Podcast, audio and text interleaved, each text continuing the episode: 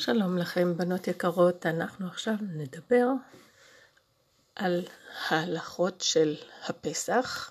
דיברנו על חודש ניסן, מדוע קוראים לו חודש ניסן, שמות נוספים לחודש ניסן, שמות נוספים לחג הפסח, ועכשיו אנחנו נדבר על דבר ראשון שעושים אחרי שמכניסים את חודש ניסן. וזה ברכת האילנות. בחודש ניסן אנחנו זוכרים לברך את ברכת האילנות, שאנחנו מברכים את הברכה הזאת רק פעם, בש... פעם אחת בשנה.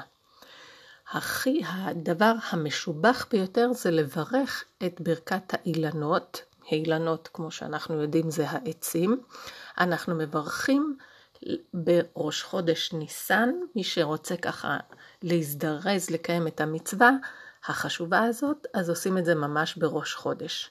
אבל אם לא יוצא בראש חודש, אפשר לברך כל חודש ניסן, עד שהיום האחרון של חודש ניסן, אבל אחר כך אי אפשר לברך.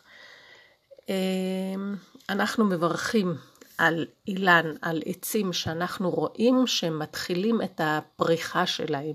אם העץ עדיין לא התחיל לפרוח, אנחנו לא יכולים לברך עליו. ואם אה, העץ כבר לא, סיים את הפריחה שלו, אז כמובן שאי אפשר לברך. אנחנו יכולים לברך רק על מה שאנחנו רואים את הפריחה שלו. וזה המצווה שלנו אה, ממש ממש אה, בתחילת חודש ניסן, וחשוב לברך על עצים שהם עצי מאכל ולא עצי סרק שהם עצים שאין להם פירות.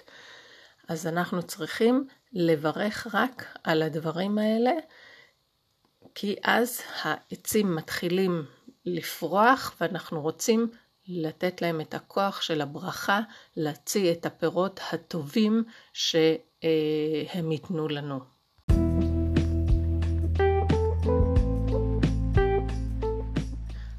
בחוברת הלכה יש לנו על האילנות בעמוד השלישי הרואה אילנות בחודש ניסן מברך ברוך אתה השם אלוקינו מלך העולם שלא חיסר בעולמו דבר וברא בו בריות טובות ואילנות טובות להנות בהם בני אדם שהעצים נבראו בעצם כדי שבני אדם ייהנו. אז אנחנו פה אה, נקרא את הברכה ונצבע את העמוד שיש לנו בחוברת.